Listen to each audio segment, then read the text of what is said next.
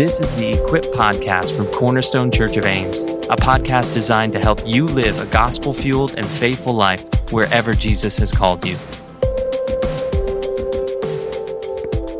Welcome to another episode of the Equip Podcast from Cornerstone Church. Today's podcast has a wildly outrageous title The Future of American Christianity, a Nation of Heretics. It's going to take me a little bit to explain that, and uh, so stick with me here. But I this one, I'm, I'm giving a prediction, and that prediction is based off of some reflection I've done on a recent article written by Ross Douthat. He's a columnist with the New York Times and author of a book in the past It was titled Bad Religion How We Became a Nation of Heretics.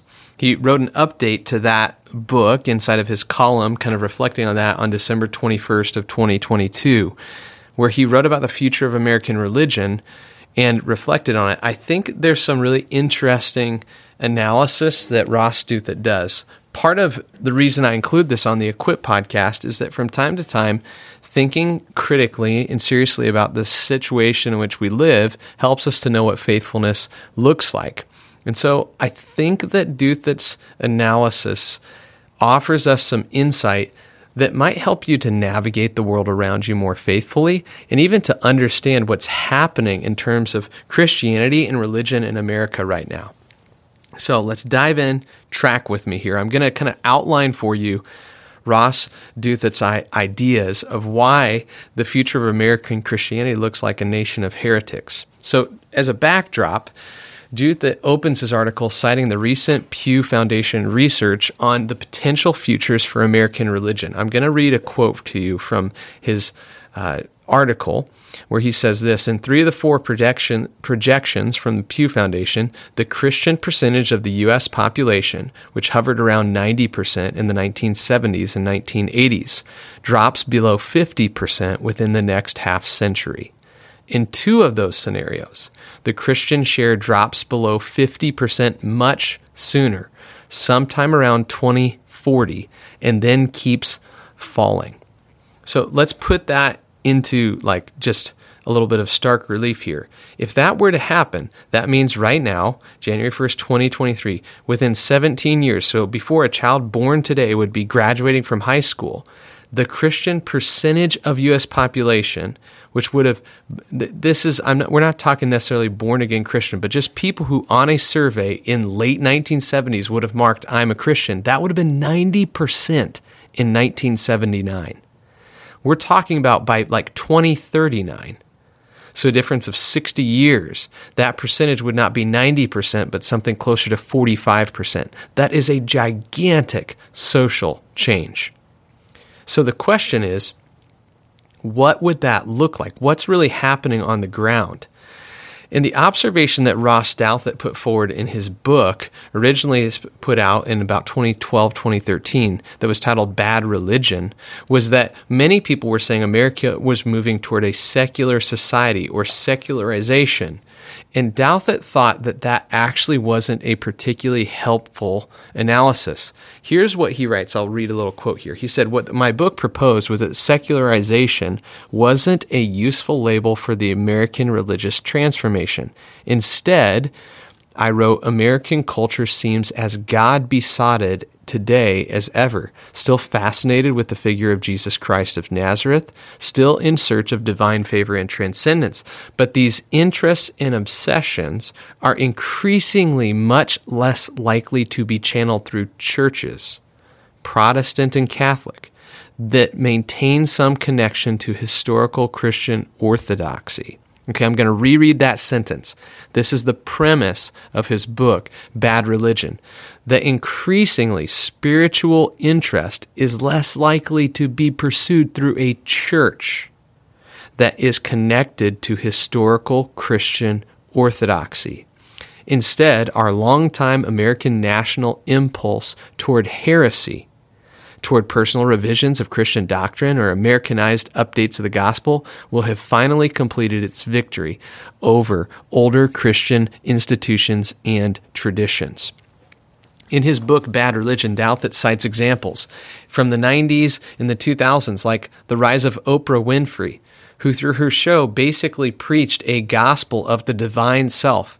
Oprah would regularly use allusions to Christian scripture or Christian phrases, but divorced completely from the Christian notion of God. Douthat cites the rise of people like Joel Osteen, a false teaching, kind of like, I think of Joel Osteen as like prosperity gospel light a God and money sort of Christianity where there's no mention of sin and no mention of repentance.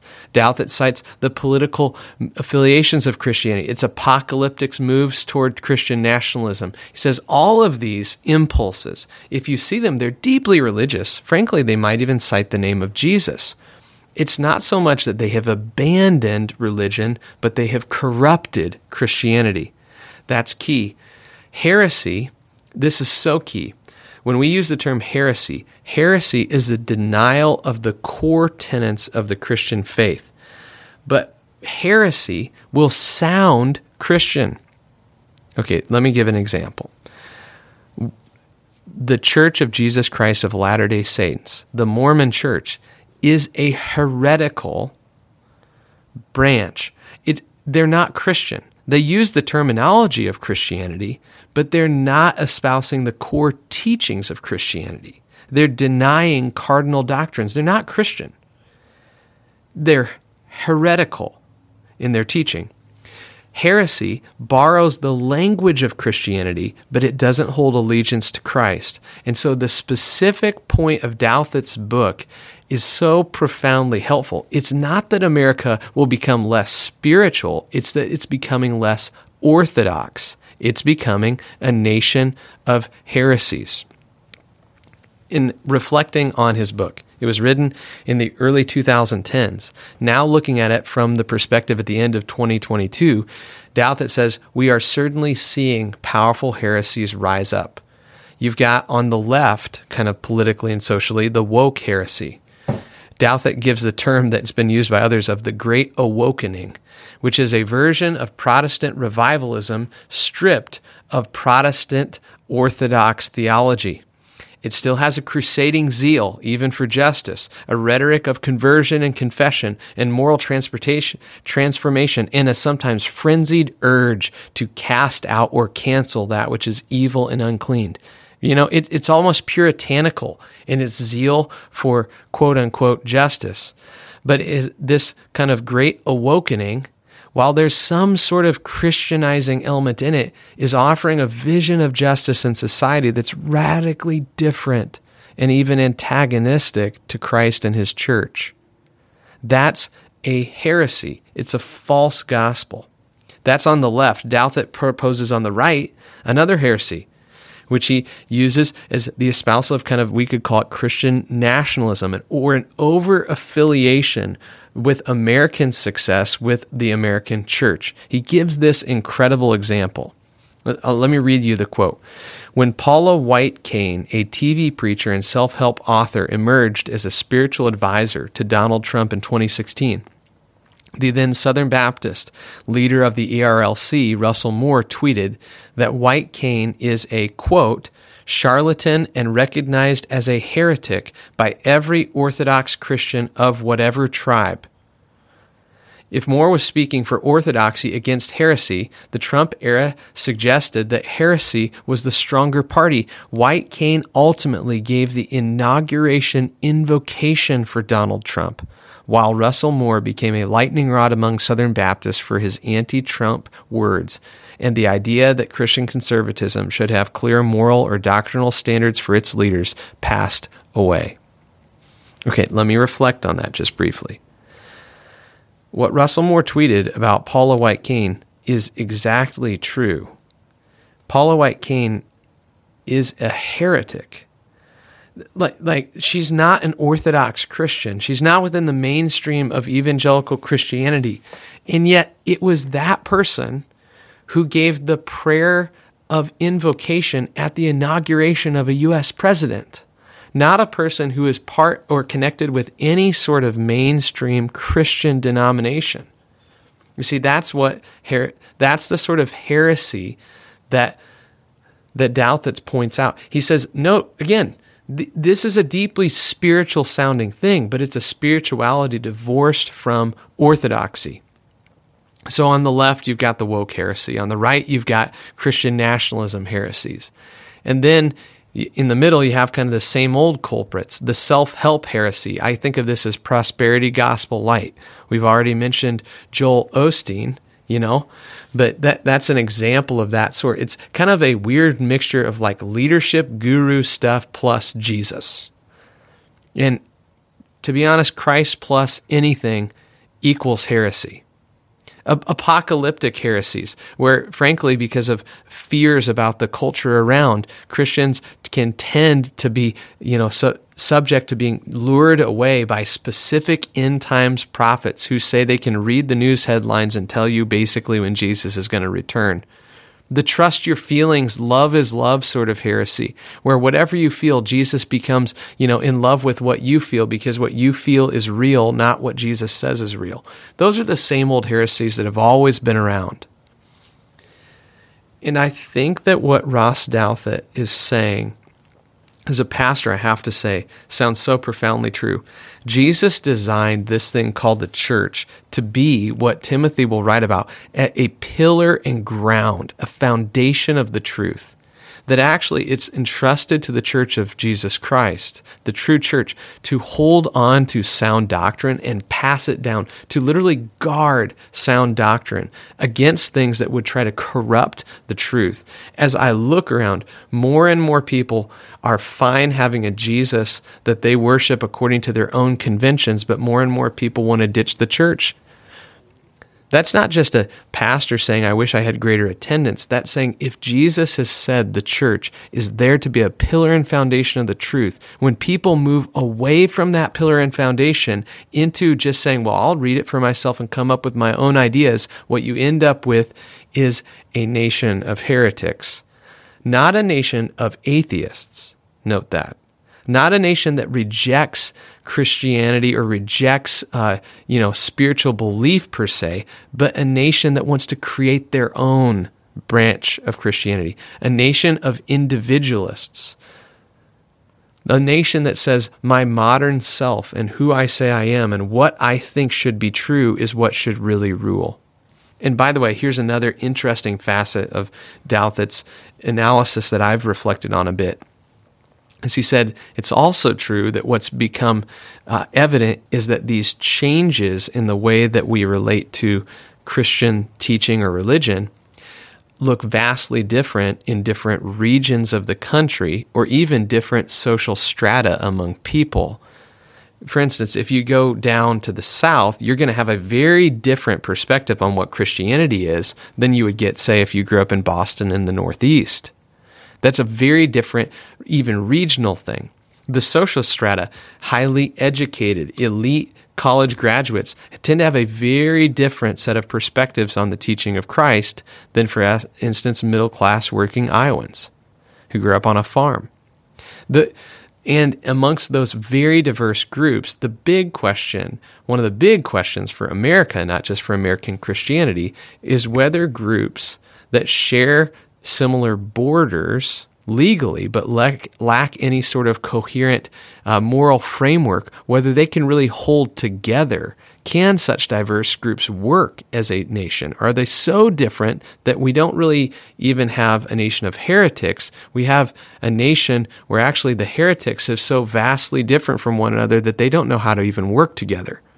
That's a bit of a dire situation. Well, doubt Douthat ends his article by going back to the Pew predictions. We noted earlier that three out of the four scenarios see um, Christianity losing influence rapidly in America. The Pew report, notably, though, I'm going to quote from Douthat here, treats a hypothetical status quo scenario, one of nobody really changing their religious affiliation, as kind of the best case scenario for Christianity's future in America. In other words, there are no scenarios in the Pew report where Christian growth returns, or where a larger share of America is Christian in 2050 than it is today. None of the scenarios say that. I love Douthat's closing, closing lines, though. He says, I wouldn't expect a social scientist to anticipate that kind of reversal. But as we come up to Advent and Chris- Christmas, we remember that those events aren't about trends extending as before, they're about rupture, renewal, and rebirth. And that's precisely what America and American Christianity needs right now. Now, as much as ever, now as in those first days when its whole future was contained in the mystery and vulnerability of a mother and a child come from heaven to earth. That right there is so important. I think Ross Douthat's prediction that we're becoming a nation of heretics certainly has the ring of truth to me. So, what do we do as we move forward? Well, one is as the church of Jesus Christ, as his people, don't be afraid, little flock. Your Father will give you the kingdom. Jesus, over and over again, says, I'll be with you, so don't be afraid we will likely face increasing tension between the beliefs of conservative, I don't just mean that politically, I mean traditional Bible believing Christianity and American culture. We will likely face increasing challenges to be a faithful Christian in this place, but don't be afraid. Don't be afraid. The culture doesn't determine your faithfulness. That, that's, that's a decision we make in front of Jesus to honor him and his word. So, but don't be afraid. Christianity, true gospel Christianity, you know, when you mark 90% in the American survey in 1970, we have to ask the question of was really true gospel Christianity thriving in 90% of the people? Or might it be that there were a whole bunch of people who would check a box who have absolutely no real affiliation with Christ? What will happen is the coming social pressure will show us who's real. Don't be afraid. But I think, secondly, while we shouldn't be afraid, we should also realize the importance of things like church planting. Why is it so essential that we're doing the work we're doing through SALT Network? While, why Cornerstone is trying to plant churches in major university centers? It's because if we don't put the church back in some of those places, there will be no church in those places. We have to actively work to see new churches started. But I think, along with the active work that we do, we have to actively wait on the Lord for revival. Like what Douthat says, the social scientists don't have a hypothetical good scenario for American Christianity. But Jesus sent his Spirit to be part of his church. And where the good news of Jesus is proclaimed, there is always hope for a revival of God's work. The hope that American Christianity has right now is probably not a new strategy most of our strategies are going to fail in the coming kind of tidal wave of this rise of a nation of heretics. But what we do have is a great God. And so we can control faithfulness to Jesus. So we need to hold unflinchingly to God's word. And we need to pray unflinchingly for revival to come. So I'm, I'm giving you a few thoughts the future of American Christianity, a nation of heretics. And I hope what it what it stirs in you is is a personal conviction that you must hold fast to the faith once delivered to the saints. An unswerving conviction to believe what God's word says and to not give up on that, not to be dragged to and fro by various winds of doctrine, but to hold fast with God's church to truth. That's our resolution at Cornerstone. We're going to, we want to have a sort of humble orthodoxy, a humility in how we live, but an absolutely ironclad grip on the truth of the gospel that won't move no matter what the culture around us in our nation does. Where we're willing to even call out heresies, false teachings on the right and on the left that would distract us and pull us away from Christ. So I want you to have that sort of moral conviction and doctrinal and theological conviction inside of you. But I also want you to have this sort of hope that says at 10:02, you know, when your alarm goes off at 10:02 to pray, pray for God, Luke 10:2 to raise up laborers because the harvest still is plentiful. But maybe you might want to start to put another prayer in there too. Pray for God to send his spirit to bring revival. Pray for God to bring a great harvest of the gospel because it's not the demographic or sociological trends that are going to turn the tide. If something's going to turn in the future of American Christianity, it's going to be because God came in a special way through His Spirit to empower His church. God send revival. As we look to the future of American Christianity, certainly a nation of heretics gives us some food for thought, but it also gives us a place to begin to pray that God would send revival by His Spirit.